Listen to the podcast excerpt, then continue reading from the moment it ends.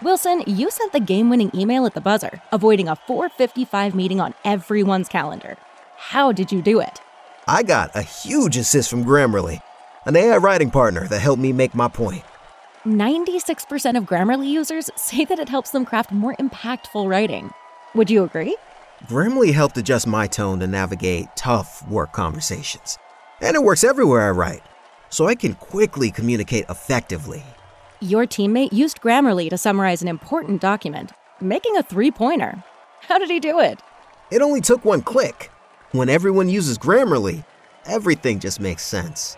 You made an incredible slam dunk to end the game. The meeting was canceled, and your team will go home champions. Go to grammarly.com slash podcast to download it for free. That's grammarly.com slash podcast. Easier said, done.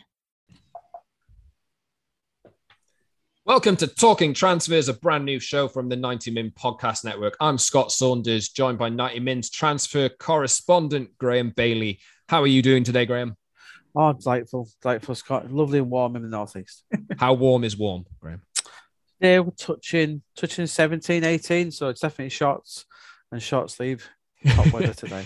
Toby Cudworth, 90 Min's top cat, TC, is in London with me.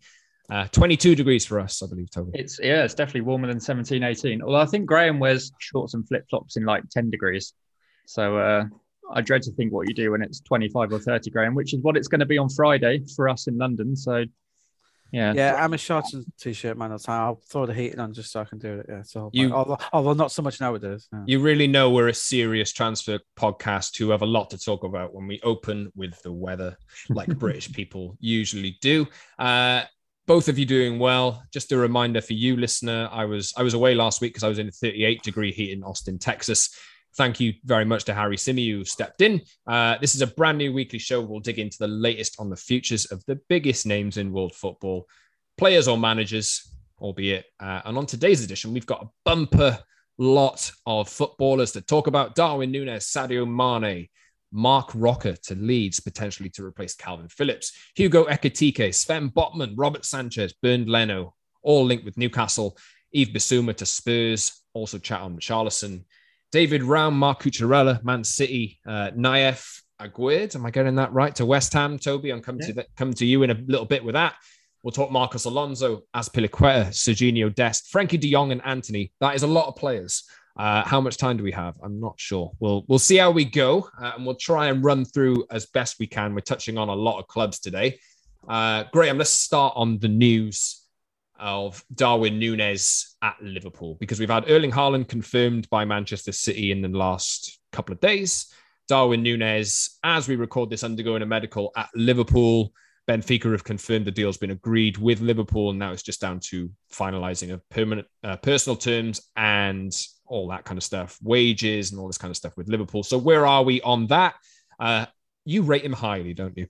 Yeah, I like him a lot. Yeah, personal terms are done as well, Scott. Yeah, he's already done those before coming in. It's just his his medical, however long Liverpool want to take over, it's a day or two days. We don't know. But yeah, um, he will soon be presented. So he'll have that Liverpool shirt and scarf out the front of Melwood. Or is it still Melwood?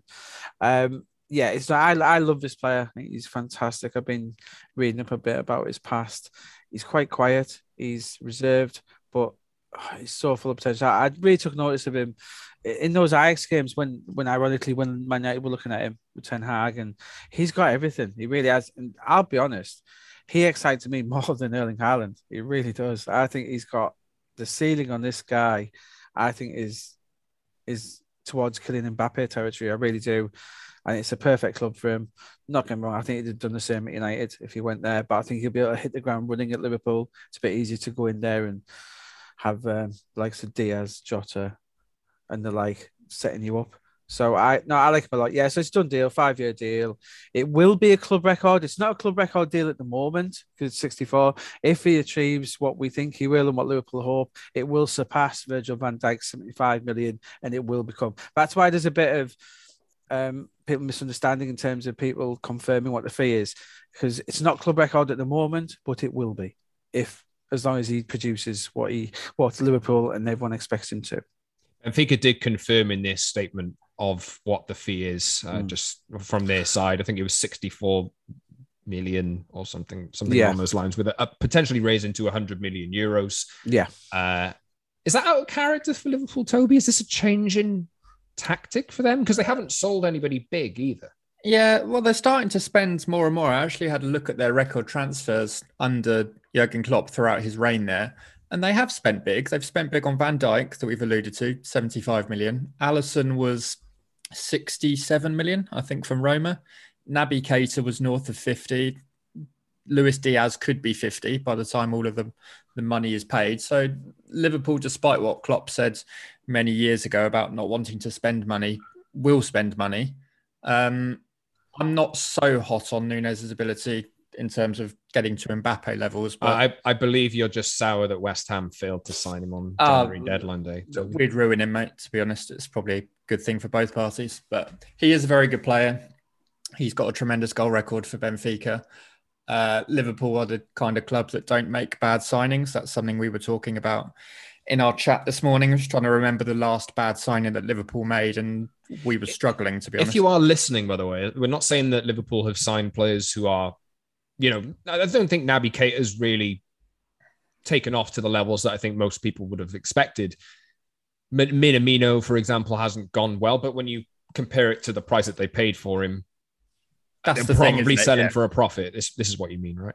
Yeah, when you consider the fee and the actual investment that they've put in the player. Okay, Minamino is an example of someone who's not really stood out, but for 17 million, he's done a good job. He's been a good squad player. All of their big money signings have been transformational under Klopp. Van Dijk speaks for himself. So does Alisson. Naby Keita is maybe the only one who hasn't made a huge impact, but he was great in the final few months of last season. So it looks like he's coming into his own. And Nunez will get time to get up and running. Jurgen Klopp will iron out any deficiencies in his in his game. That seems to be what he does with all players that he works with. And Liverpool are going to be a real force, regardless of whether or not Mane goes, which is looking likely, and I'm sure we'll get to that in a minute. And even if Mohamed Salah were to go within the next year, Liverpool are now well positioned for the future. I, d- I did want to uh, bring Mo Salah into this. We'll, we'll talk about Sadio Mane in a little bit as well. But one last thing on Nunez, Graeme, before we move on. You mentioned you rate him highly. You've been looking into him in the past.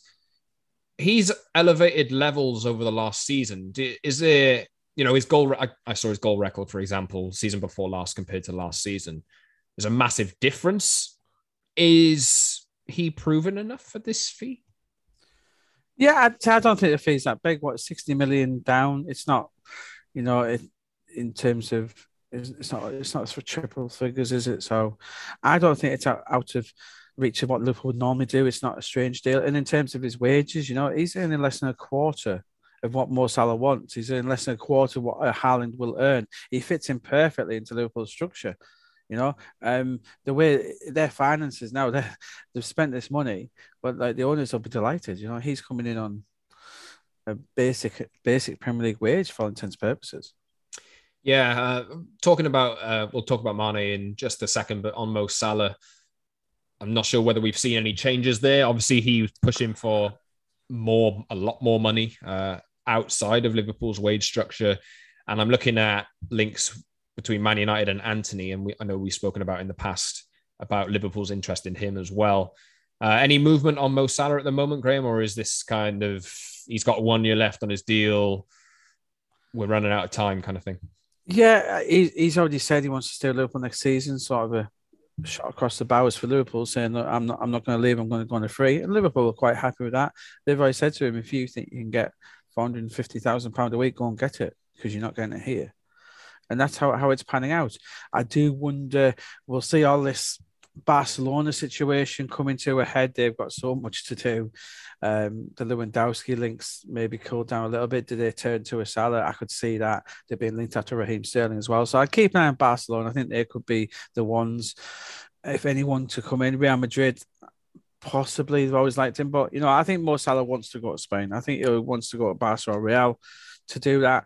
If he can do it this summer, I think he'd probably try, but not in all likelihood it'll be next summer. And you know Liverpool they'll have got the money's worth out of him on on these wages, etc. And they'll bid him a fond farewell, knowing that they've already po- possibly got his got his heir in Fabio Carvalho, who was door. And uh, this he's he's so good. This guy he really is, and they may not need to sign the player. He's that good, in my opinion. But we'll see. And who better to learn from than Salah? So I don't think there's any rush here. Liverpool aren't going to come back and offer Salah what he wants. If he suddenly changes his his his demands and knocks quite a bit off that, they may do something. But I don't see that from either party. I think they're both happy where they're at the moment, and uh, that will result in him leaving on a free transfer next summer, as it stands. That is seemingly the norm uh, and it's going to be over the next few years. Players running down their contracts because of elevated prices to you know extract the best wage for themselves at a new club. We'll talk uh, on, on, that note about Sadio Mane, the uh, the other, well, one of the other parts of Liverpool's famed front three, which is seemingly about to break up. Mm-hmm. Obviously, Mane uh, is looking to leave. Bayern Munich very interested in Sadio Mane, Graeme, but Liverpool are standing firm on the valuation of the player. Yeah, we've just done this piece on this today. As as as it stands, Liverpool want a deal around 50 million euros, 40 million pounds, with a few add-ons maybe, but about around about 40 million pounds to do the deal. But Bayern away off at the minute, they've been offering derisory sums. And Liverpool have told me, I've heard from sources that it is derisory what Bayern Munich is trying to offer. And less than 25 million was the opening bid, which is just ridiculous. You know, you can't even get a championship striker in England at the moment for that. So, yeah, I think they're a good ten million pound apart at the moment, but that can quickly change, and it's going to have to. If Bayern want him, it's going to have to change because I know Liverpool has told Mane and Bayern we'll keep him. We we don't have to sell him. You know, if we've got five forwards, we're happy to have that. So Liverpool in no hurry. Um, it was Mane's decision to not sign new deal. He told Liverpool he didn't want to sign a new deal. These reports who are asking for four hundred thousand pound a week, I'm told they're a bit inaccurate, a bit, bit mis- mischievous. Um, he's he's not looking for that. He's he's agreed terms with Bayern Munich at around three hundred and fifty thousand pound a week, which I think is probably market value about right for Mane. You know, considering how good he is, so he's getting a bit of an uptake as well from from the transfer. It's slightly more than what Liverpool were offering him. So yeah, as it stands, there's, there's it's a bit of an impasse at the moment. Um, Bayern, but Bayern need to come up. If Bayern don't come up, they won't be selling. And and the problem with this is, as well as the money has decided it's Bayern or nothing. Uh, that's what we're being told. That the, the likes of Atletico, who were keen, they've been told that he wants to go to Bayern. So that does mm, set up a situation where you know, if if they don't pay the fee, he won't be going anywhere. We can't say I, I, I can't envisage him not going. But as it stands, Bayern are going to have to step up to the plate. If Bayern don't meet that fee, Toby, uh, you know, a Liverpool overstacked there with Nunez, Carvalho, Harvey Elliott, Salah, yeah. Firmino, Diaz. That's a lot yes. of players. Yeah, the short answer to that is yes. And I can see Bayern and Liverpool meeting in the middle somewhere. Um, I think 40 million plus is perhaps a little steep, given that Mane is 30 and has only got a year left it will probably settle around the mid 30s for me. I think that's a a fair enough price. Mane's got at least what four or five years left in the tank at the highest level. Bayern are just posturing and trying to get the best possible deal they can do, but it's only the 14th of June. We've still got another two months for this to be resolved, and they'll just go back and forth, and it could end up being a bit of a long-winded deal. But I don't think Liverpool will want to go into the season, no matter what they say about depth, with Salah, Diaz, Jota, Firmino, Mane, and Nunez. That's too much. And Carvalho's obviously there as well. Um, so I can see the deal happening. It just won't be straight away. That is a, an important point, Toby. We are still, as we record this, in an international window at the end of the season. So a lot of players haven't even gone on holiday yet. Uh, we'll talk Frenkie de Jong at the end of the show later to, uh, later on, uh, but he's obviously involved in uh, Netherlands match with Wales. And obviously, this is my first recording of the podcast since Wales qualified for the World Cup. So I look forward to seeing you guys. I, I don't know how I feel about this because Wales are going to play the US and England. And usually I look at England and I'm like, oh, I, go, I hope we beat them. But I'm kind of looking at the US. I'm thinking, God, I hope yeah. we beat them. Just just focus on them because if you beat them, then it's not it's, like it's not it's not you hope you beat them. You're not, you're never going to get a better chance to qualify from a group stage. And yeah. but to be fair, um, I said this on another podcast that Iran and America are looking at Wales as well, and, and the other two teams. And we can get out this obviously, group. yeah. Second place is wide open, but Wales, you're never going to get an easier group to get through ever. It's, it's very true. We it's our first World Cup in 64 years. Very emotional day last Sunday. uh, as Wales did qualify for it. But I, I look at that US team in that first game, and I think Gareth Bale Gareth Nah, Bale against well, I think Zim- Wales have more Walker- match Gareth wins. Bale against Walker Zimmerman, a 90 min favourite. If Gareth Walker Bale cannot- Zimmerman also to feature on 90 Min's Football Americana podcast this Wednesday. So keep an eye out for that. Uh, we have news just coming into us at the moment as well. Uh, we recording this on Tuesday early afternoon. Burnley have confirmed Vincent Kompany as their new manager. Uh, who wants On to take that one? On the same day as their local rivals, Blackburn confirmed Jon Dahl Tomasson. So two bitter rivals naming their managers on the same day. That Two- is a two- lov- That's a lovely throwback, Jon Dahl Tomasson from his Newcastle days in the late nineties. Who has a who has a much better CV than Vincent Kompany, I dare say. That's a- it's such a strange one from Burnley, isn't it? That's a huge pivot from what they were doing under Sean Dyche and building under Sean Dyche. Um, I don't think it'll be enough to persuade Maxwell Cornet to stay. Do you, Graham? No, I don't. No, Maxwell Collins is an interesting one. Yeah, the interest is hotting up in, in him. Um, interesting. I did I did hear interesting conversations about Cornet where there's speculation that he, he didn't realise that his deal at Burnley was permanent, and he's looking he's looking down the legal avenues. He thought he was on his way back to Lyon. He didn't realise that he was not not that he won't be able to get out because as we discussed, so he's got his 17.5 million release clause, and more than half of Premier League have already inquired about him with his phenomenal, he has a great record as well at Burnley. So yeah, it's an interesting one to keep an eye on that. Um, yeah, he he thought he was heading home to France by all accounts. Bit of a, uh, it's a different story, bit of a throwback to the Robinho day where he thought he was joining Manchester United instead of uh, just Manchester. He thought he was joining Manchester United instead of Manchester City. Turns out he probably joined the right club at the right time uh, if he'd have stayed a little bit longer.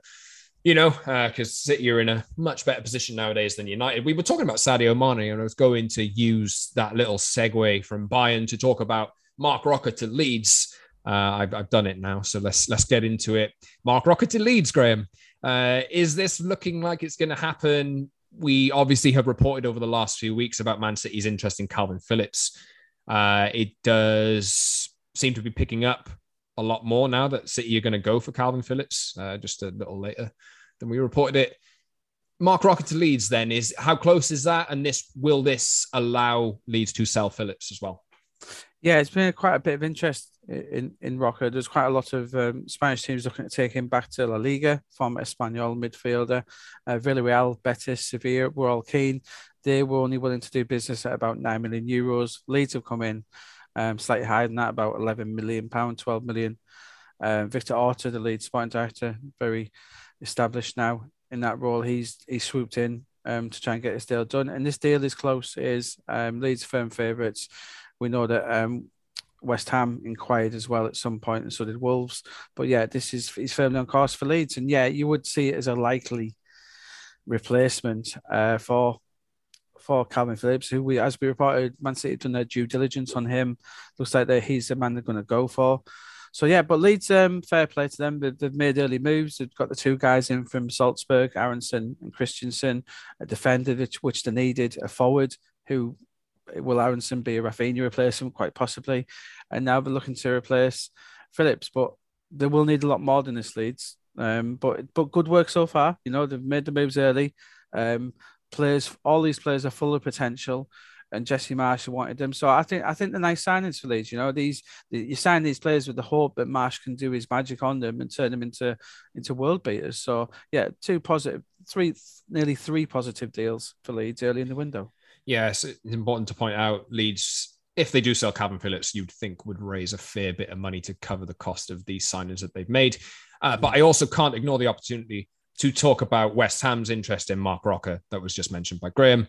Potential, uh, they, they've missed out on Declan Rice's replacement by the looks, Toby. Well, Declan Rice isn't going anywhere, mate. So it's Oh, well, absolutely not a problem. But and what I would a- say, There's a club we just talked about Burnley there, Toby. We think um, Vincent Kompany will be hearing from David Moyes very soon, don't we? yes, we do. Um, Josh Maxwell- Brownhill, they need Maxwell Cornet, Josh Brownhill, both on Oh, West Ham's list. Yeah, I, I was saying, yeah, yeah, yeah. I was, I was thinking Josh Brownhill, but yeah, you're right. Yeah, Corn, Cornet as well is on West Ham's list. So yeah, Um, I'd, I'd, imagine Ben Mee might be as well. You know, it's, I, I think this Vince Kompany will be fielding a lot of phone calls. you'd think they are congratulatory, but they're not. It's saying I want three of your players, and you're going to lose them. know what I would say? I think West Ham have been the team linked with the most players possibly in this window. We've somehow outdone Manchester United, who are linked with every single big player under the sun. And whenever someone joins, it's blah blah blah stolen from Man United. But West Ham have had an interest in about hundred players, if you believe everything that you read. Um, Talking of links, I do. I do. Talking about Burnley quickly, guys. I think. I think Vincent's company will probably be linked after. I'm gonna. Uh, we should play this. I'm gonna say at least 20 City players will be linked to Burnley individually in the next two weeks. Loan deals, potential, this yeah. kind of thing, because they, they released how many players? They released 14 players. But let's forget, boys, we had this um, confirmed as well, which is going to this is to be a major thing coming up. I've been a lot of clubs are telling me this um, Chelsea, one of those who were impacted. This five substitution things is going to enable the likes of City, the likes of Chelsea, to keep these youngsters around and keep them happy because they'll be able to guarantee some Premier League. This is going to have a major impact, probably more so on the Championship, but for these Premier League clubs like a Conor Gallagher, when Palace, likes of Palace, Wolves, maybe we're looking for these very good loan players. They might not leave now because they might do like a Foden did and stay put, but now they can get more games fair point to raise. I mean, and going back to West Ham, Toby, I, we were going to talk about uh, potential new arrival for them, which you've been on top of over the last few weeks later in the show. But I think we were just touching on West Ham, so we may as well do it now. What can you tell us about uh, Nayef Aguerd? If that's uh, like if if I'm if I'm pronouncing that wrong, at underscore Scott Saunders, please get in touch with me. I'm not sure. That that's also my understanding of pronunciation. So uh, any corrections can come my way as well. But we understand that West Ham are closing in on the transfer for Aguero. He'll be West Ham's first summer signing.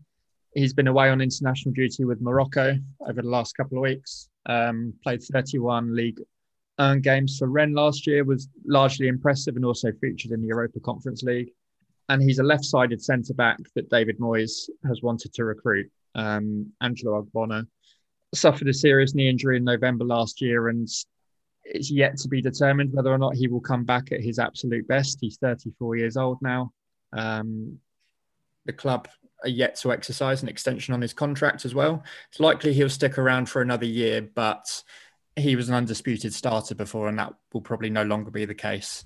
Um, to facilitate Aguerd's arrival in a move that could be worth around 30 million to West Ham, that could also see Issa Diop potentially move on. He could be going out of the door at West Ham. There's a number of clubs looking at him. Um, nothing close, but West Ham are looking to strengthen. They've obviously got the Conference League coming up next season. So Aguero is the first piece of the puzzle, but they need to reinforce in in midfield. They need to sign a forward, um, ideally a striker to compete with Michail Antonio, but it could be that they go for a wide forward like a Keane Lewis Potter, for example and players play in different positions across the front line. Something I've said on the podcast about a million times now is just that versatility of players now rather than an out and out centre forward. Do you think, the- Toby, do you think Aguerd tells us West Ham's under David Sullivan? Do you think it tells us where they're aiming for next season? Right. It doesn't strike me as a top four signing. No, I think West Ham need to look at the next couple of years as establish, establishing, sorry, themselves as a top eight side they need to be competing for regular European football. And Moyes has delivered that previously for Everton. They were always knocking on the door of the of the then UEFA Cup. Um, Just doesn't strike us. It doesn't, from what I'm hearing about, it's not quite. No, there's kind the, of it's not quite the, the, next Wesley Fofana or stuff like that, is it? No, it's a bit it's a bit middle of the road. Yeah, there are mixed reports about him. Some say he's good, some say he's pacey. Um, it's concerns about how good he is in the air, but I think West Ham more than anything just need to bulk out their squad. Um, January was a missed opportunity to strengthen, and they could have secured a Europa League spot for this coming season rather than the Conference League if they'd brought in one or two more players. Um, tired legs meant they didn't take advantage of Manchester United's poor end to the season. Um, so I think the next two years have to be about bulking out and maybe not pushing to the next next level with some top top signings. Um, Aguerd probably fits that bill. And then once they've got some more bodies in the door, it'll be whether or not they can push on. Hopefully, then under the ownership of Daniel Kretinsky to spend a bit bigger and bring in some more higher profile players. Of course, on the race for the top eight, Uh, we've had a running uh, debate over the last few weeks and months about which United will finish highest. We'll talk Man United later on, but we'll we'll transition into Newcastle at the moment because every podcast we have to do a Declan Rice mention and a Newcastle mention and seemingly a Man United mention. We did all the Arsenal stuff last week. Thanks again to Harry. A lot of Arsenal content in the uh, in the chat last week, but let's let's talk Newcastle. Uh, Hugo Ekitike has been of interest to them for the duration of 2022. Uh, nearly did a deal in January, but it looks like that one's close, Graeme. And could there be another name to follow along the lines of Sven Botman? What's the latest there? Yeah, Newcastle they do when they, when they do spot a player, they do like to stick with him, and it's showing it's shown with Ekitike and Botman, both very different deals. So Ekitike, yeah, is a player who they went for um, start of January, as we revealed. Eddie Howe loves this player. This is one of Europe's best teenagers. It, he really is. There's no teenager who scored more goals last season, 10, than Hugo Ekitike in Europe's top five divisions, which probably says a lot of how good this guy is. And in France, they think he is special it's interesting one where this player, you know, he's had the chances, you know, he's been linked to Dortmund, so he's been linked after every major club in Europe. Why, why wouldn't they be looking at him? Um, but he's always had this belief that Newcastle project was the right one. He's seen Bruno Guimaraes go in there and settle well and yeah, I think he really wants to play for Newcastle. That's really refreshing. I think from Newcastle's point of view, this deal is done. It's been agreed. It will be a bit of a convoluted deal. It will be. Um, I, have done a piece on saying uh, within that we said it will be financial fair play friendly, which I think is a phrase we'll we'll have to get used to, because the Premier League are keeping a close eye on Newcastle, whether that's right or wrong. Seemingly an extra eye to make sure they fall within financial fair play. So Newcastle are aware of that. So with this deal, it might even come out as an initial loan, but it will be a mandatory buy. So he will be a Newcastle player. And we expect that could be this week. He did pick up a little bit of an injury at the Toulon tournament, um, which was played last week, which was a very interesting time. Actually, quite a few clubs were over there watching.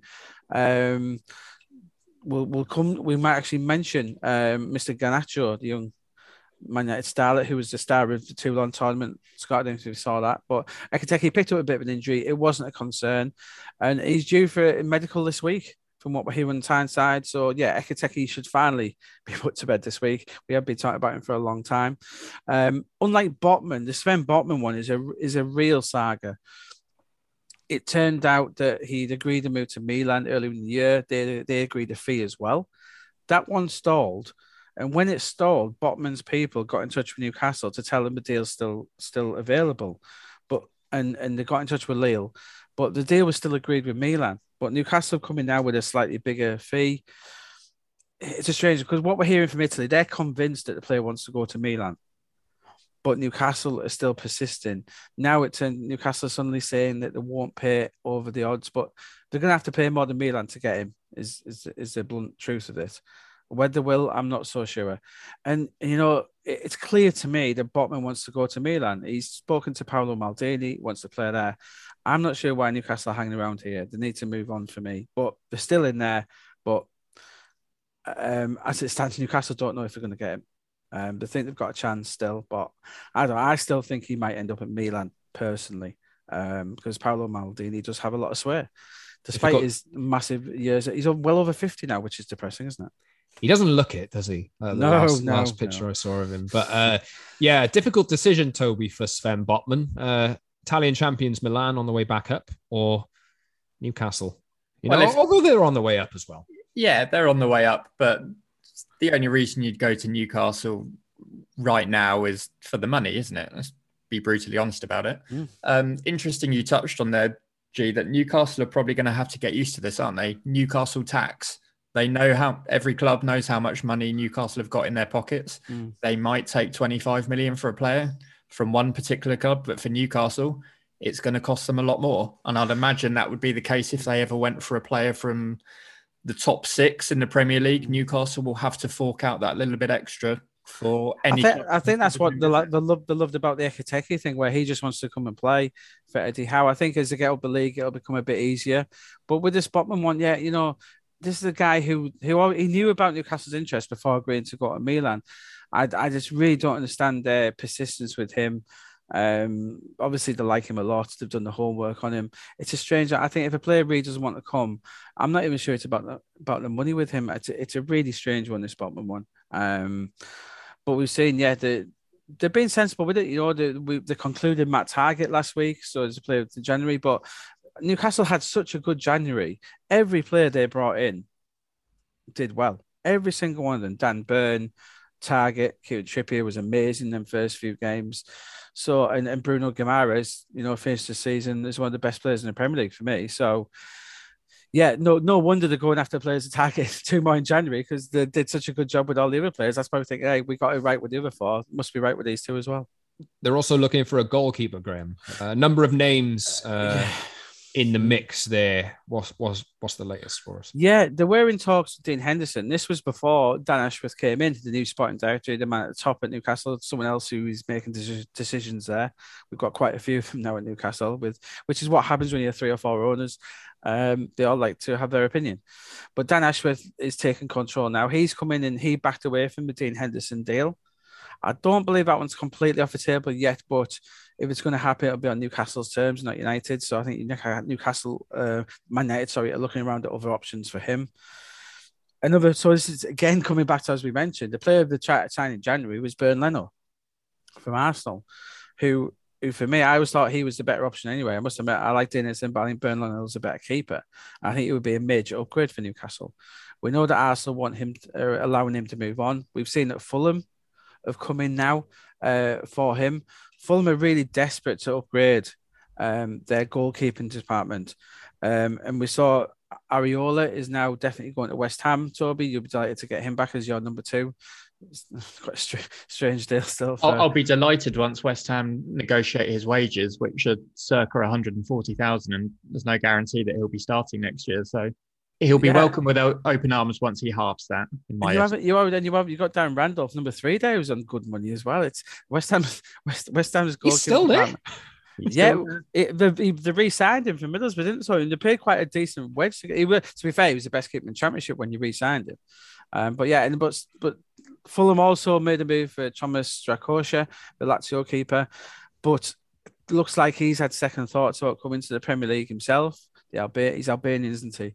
Uh, he's had second thoughts. So Lazio, Fulham are looking around here, not frantically at this stage because there is a lot of options out there. Sam Johnstone still hasn't signed his deal yet, but we believe he's probably on his way to Crystal Palace. He did talk to Man United, but he, they couldn't guarantee him the playing time that he wanted, and neither could Tottenham, which is why they went for Fraser Forster. So yeah, um, Newcastle look around. They're in the market for this, but don't be surprised if Newcastle come in strong for Bernd Leno again. Um, it is a department they want to upgrade. Um, so we'll keep an eye on that one. But yeah, they'll be battling Fulham if they do go for him. Uh, Toby, uh, to to just move on to where are Spurs going, Toby? Are they really like? Obviously, we're getting into the obviously the Yves Bissouma. So Aston Villa have held interest in him. Arsenal have held interest in him. Spurs are talking to him now. Uh, they've been given permission to discuss a deal with him for around 30 million pounds, we understand, maybe just short of that. But that is an established Premier League player. Obviously, there are off field circumstances here which uh, have to be mentioned as well. Uh, but Spurs are showing intention here. They signed Ivan Perisic, they've signed uh, Fraser Forster, as we mentioned there, looking at Jed Spence as well. Are they really pu- are they pushing Premier League title contention? Oh, I don't know if I'll go that far, but it's certainly um, qualifying for the Champions League was huge. And Tottenham's summer of transfer activity would have looked a whole lot different if they hadn't got top four. Because number one, Antonio Conte probably wouldn't have been around, um, but he is sticking around. And Paratici is obviously having his sway with Daniel Levy, and he's prepared to put his hands in his pocket. Um, they've made a smart signing in Ivan Perisic already proven winner on a free transfer. I love that signing, by the way. It's, it's a great signing, isn't it? It's annoyingly good. Um, and Yves Bissouma, from an on-field standpoint, is a very well-established Premier League player. He's got four seasons under his belt at Brighton. A lot of big clubs have looked at him, but have never made the move for one reason or another. And the reported 25 to 30 million pound fee looks like a good deal on the surface. And I was speaking to 90 Min's own Ben Haynes last week about what Tottenham really need. and he said to me, a central midfielder was kind of the next step for their side. They need to strengthen in the middle of the park because as good as Harry Winks can be on his day, he's not going to take Tottenham to the next level. As good as Pierre Emile Højbjerg can be in individual games, he's not good enough to start every single week for Spurs. So a central midfielder was what Ben alluded to was probably the next priority. And now this Bissouma deal has not come out of the blue, but it looks like Spurs are moving quickly. Um, and Graeme, we think a deal is probably close to being done. Well, I just got a text actually, Toby. This deal is now agreed. 26 million, I'm told. Um, this was done a few minutes ago from Bissouma's people. So yeah, that deal is now agreed. Um, got penciled in for medical. Is someone else going to come in for him? Arsenal loved him last year, but they they backed away. West Ham have been linked. Um, I think it's uh, it's not a lot of money. 26 million, but it's one that um, Brighton obviously, um, the player, as we revealed on that email a few months ago, the player made it clear to Brighton he wanted to leave, didn't step in his way. I think they've got a, Brighton is so good at finding these players. Um, you know, what is Caicedo there, obviously, to kind of you know, he's... yeah, he's wonderful. I saw them both at Leeds, and um, you see he's ready to step into that role. Um, but yeah, Bissouma, wonderful player. I, I, think he finished the season brilliantly and him and Bentancur could be very special. Um, in there, you know, why would they? Bit, why would they need a left centre back nowadays? By the way, Ben Davies is in the form of his life. Mm-hmm. Yeah, know, I don't know whether they're going to look there next. There's a bit reticent out there because I, I, think Spurs fans are you know back. We thought this was Bakayoko, didn't we? And um, you know, it's I, I, like him a lot. I think it's a very special. The Villa stuff was true. Um, but the player wanted to go to London. Apparently, that's the th- that's the key thing there. Gerrard wanted him to come in with Kamara to form that midfield um, duo, but no, the player wanted to move to London. Which, to be fair, we did hear that last summer as well that he was quite keen on moving to the capital for some reason. Quite funny actually because Spurs were looking at John McGinn, weren't they, at one point? And if Villa had got Bissouma, Spurs might have looked at McGinn, who would cost double the amount. So for Spurs, this is a decent move. Mm. Sorry, it, it, was in, it was in Ndombele I was referring to. I think that's the thing with some Spurs fans to think, no, no, Ndombele was like the player in, in, Europe when we signed him. So I think there'll always be a little bit reticent to these midfielders coming in. But yeah, but as you say, I think Winks this might be the this might be curtains for Harry Winks' Spurs career. I really do. That, that's a really good point there, Graeme. And Ndombele, what's he doing next season? Because Lyon aren't going to pay that extraordinary figure that they agreed in the loan deal. No, and and it's a it's a point you make a great point too because and I do make this point with a lot of players and, and we were talking to 90 minute staff about this this morning. Anthony Martial, for instance, his contract he's getting a big all these contracts that are given out these four, five, and six year deals. What the listeners need to realize is these wages go up and up and up. That's why it gets even harder. United to try and get rid of Martial now is even harder because he's probably on extra 50, 60, even more thousand pound a week. It's not just Martial, it's Ndombele, as we said. He's going to be getting even more money off Tottenham this summer. So it, it, gets even harder to get rid of some of these players. So it's great signing these players on five year deals, like the Ekitike, who we just said. But if these guys don't do it, it's really hard to get rid of them at the end of it. Uh, Richarlison, Graeme, in reference to Tottenham as well, before we move on to mm. other clubs, City, Chelsea, and Manchester United, we have left to talk about. Might run out of time, but we'll see. Mm. Uh, what is the latest with his future? Yeah, we, we know he wants to leave Everton. It's been part of his plan with his agents um, since since he came to England. He's, he's always had this plan set in place: go to Watford, go to Everton, and then move on to top four before maybe Real Madrid and Barcelona. Hey, and, let's not have a go at him. A lot of players have these plans put in place. Richarlison, is he ready for this level now? I think he is. I'm a big fan of his. I think he is one of the most marmite players in the Premier League. And and I was I was on a Arsenal and Chelsea podcast last week, both linked to him as well. And it was staggering the difference in opinion. Some, you know, some love him, some hate him, and I think he's a he's a fabulous player. He's I love his aggression. I love his, you know, his dynamism. He's he's full of running at best. Yeah, he is a handful both on and off the pitch by the looks of it. Out of all these teams who've been linked to him, the Arsenal's, Chelsea, and Spurs, is, I find the Spurs one the hardest to figure. I really don't see where he fits in really here. Maybe on the right if Kulusevski isn't there, but I think that's an awful lot of money to pay for him to for someone to compete with Kulusevski personally. Um, I just find this one. Spurs are interested. They are talking. Arsenal are interested still. Chelsea are sniffing as well. I, I just find it hard to see him in the Spurs shirt, to be honest. Let's uh, let's swiftly move on because we do need to get through Manchester City, Chelsea, and Manchester United before we move off for this week's. There is that quick Middlesbrough one, Scott. Jed Spence for Spurs fans. Talks are ongoing. Middlesbrough's twenty million pound demand mm, might be a bit too much for them. I, I still wouldn't be. I still think he's going to go there, but Spurs are still not done with the Traore as well. So we'll keep, keep an eye on him. Keep an eye out for that one. Manchester City are looking for a left back. Graeme. Uh, Coochie Coo is in my notes. Marc Cucurella uh, from Brighton. Very, very, you know, when Brighton did sign him, I thought, ooh, that's a decent signing. And it's turned out that he has elevated his value. Man City are interested in him and also German international David Raum as well. Yeah, we're told that obviously Cucurella is the main area um, the, is the main player on City's radar for this left hand side. You know, Zinchenko, we spoke about, didn't we, Toby, on last week's pod, where Zinchenko doesn't want really to be playing on the left anymore. He wants to be a centre midfielder. So he might end up leaving, which will um, leave a hole. We obviously know Mendy isn't there at the moment, so that's uh, already um, someone needs to come in. So Cucurella, yeah, um, he's available at the right price, as we've seen with Bissouma. Brighton will sell.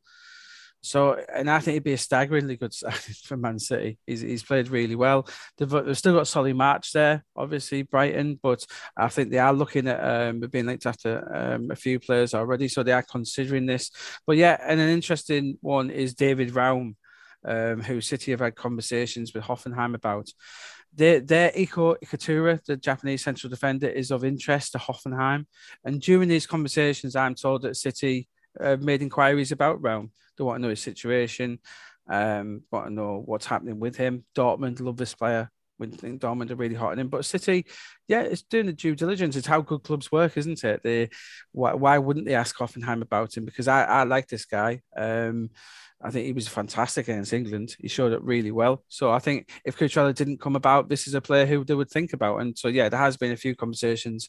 No bids imminent, but they, they were checking on his situation. Uh, before we move into the final section, quick line on Marcos Alonso, Cesar Azpilicueta, and potentially Sergio Dest coming in the other direction. Yeah, it's this thing where Azpilicueta and Alonso, like so many players in this transfer window, want to go to Barcelona.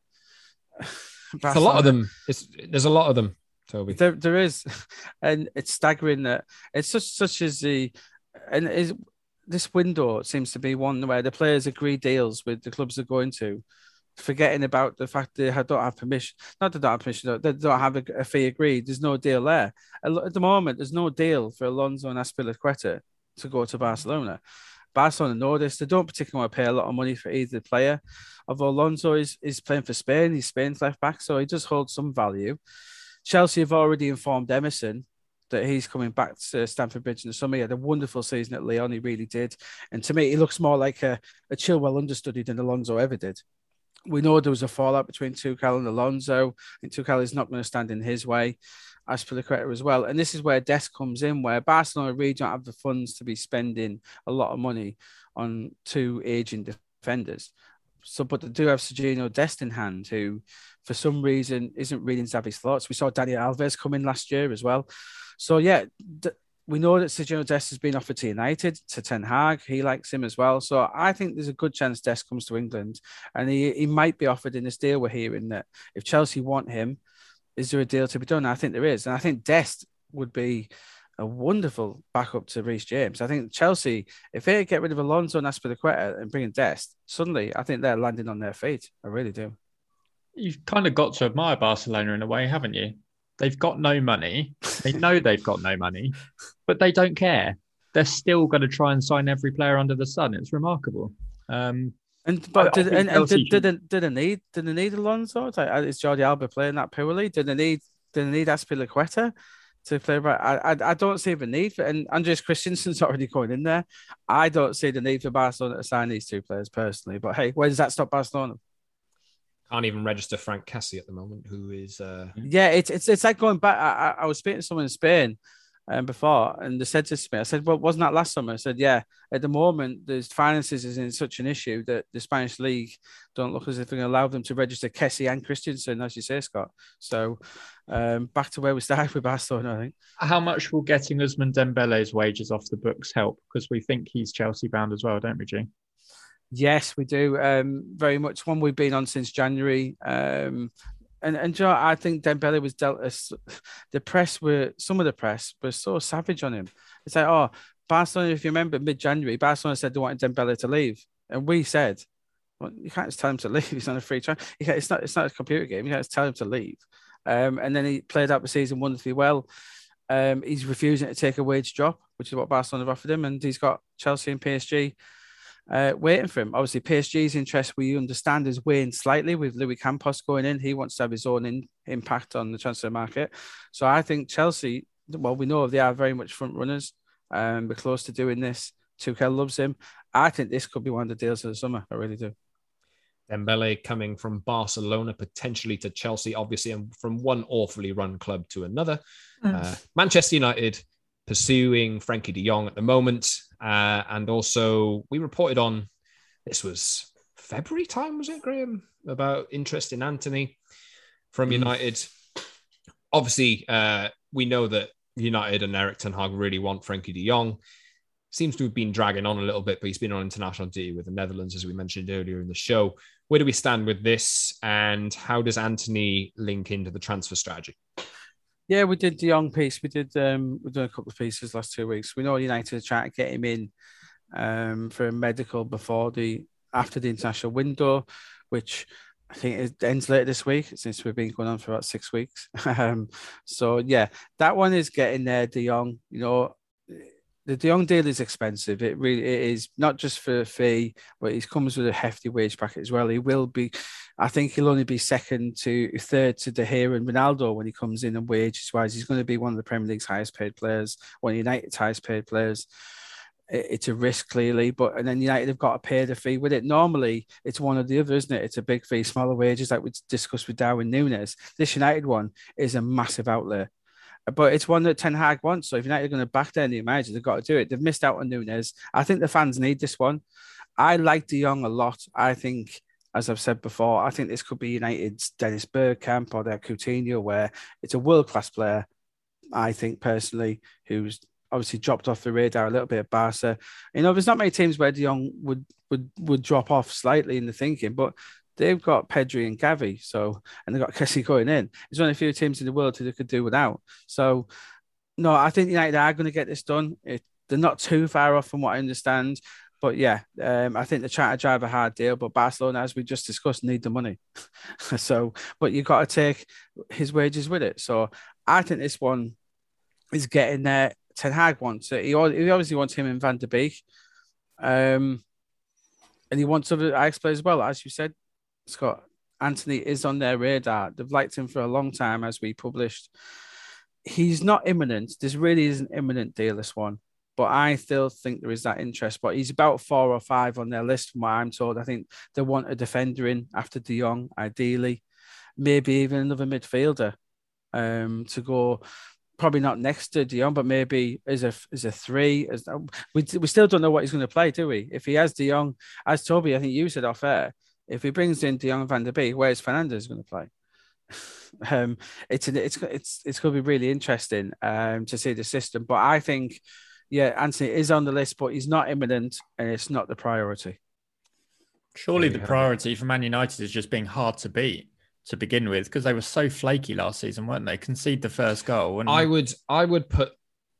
I think that the De Jong the De Jong deal is really quite important because as much as you want to talk about United being hard to beat, they haven't had a style of play mm. for mm. years.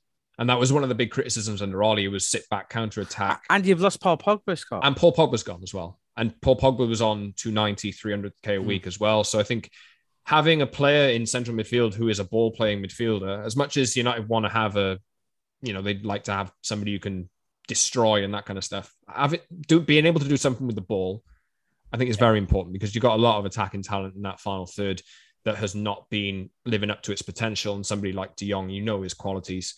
Uh, I think is very important not only for morale for United fans, as Graham alludes to there, but for Ten Hag's style of play being implemented as well, and for taking United to the potential that they need. And yeah, you know, they do need more, but I think this is a good starting point. Big pressure on him, isn't it, to go in and deliver because he will be the first potentially marquee signing of an era that Erik Ten Hag has got a huge job, hasn't he? And if things don't go well in the first year, everybody will be quick to jump on Frenkie de Jong, probably unfairly, I would imagine, because I think he's class and one player's not going to fix the multitude of problems at United. But I wouldn't want to be that player who's first in the door of that reign, I must say. The sixth best those team chance, in England. It'd be those so. chance got to bring McFred back when uh, when Van der Beek and De Jong not well going well. Maybe Conrad Lima to come in as well or Neves, but then there'll be calls for, to bring McFred back. What was what was wrong with McFred? I, I can hear you saying that, Scott. What was wrong with McFred? Bring them back. Yeah, that is uh, that is what I will be shouting from the rooftops as United fall to three defeats in their first three games of the new Premier League season, which starts in two months' time, just uh, maybe seven weeks or something like that, a little bit less. Fix is it fixtures week this week? Well? Fixtures week Thursday. We will be up early uh, to bring those to you on 90min.com uh, on, on our social channels as well. You can also catch the latest on the stories we've discussed today on the website. Uh, we'll do the latest in written form on Frenkie de Jong and Antony's future. I believe, Nick Graeme, you've put out a piece on Hugo Ekitike. Sadio uh, Mane is up. Sadio yes. Mane uh, as well. David yeah. Brown will be doing as well. Yeah. So it will all be on, on site as you are listening. All be on site. It will be as well. If you haven't subscribed already, please do. We're gathering a nice little bit of steam. Uh, drop us a nice five star review on Apple Podcasts if you're listening on there, but you can also listen. Uh, we do have an issue with our Spotify link on our um, pod follow, I believe, but you can find us on Spotify. Just might have to do it manually for a little while. And whichever podcast platform you get us on, just search for us, give us some love, and follow us on Twitter and at underscore Scott Saunders, at Graeme Bailey, and at Toby underscore Cudworth.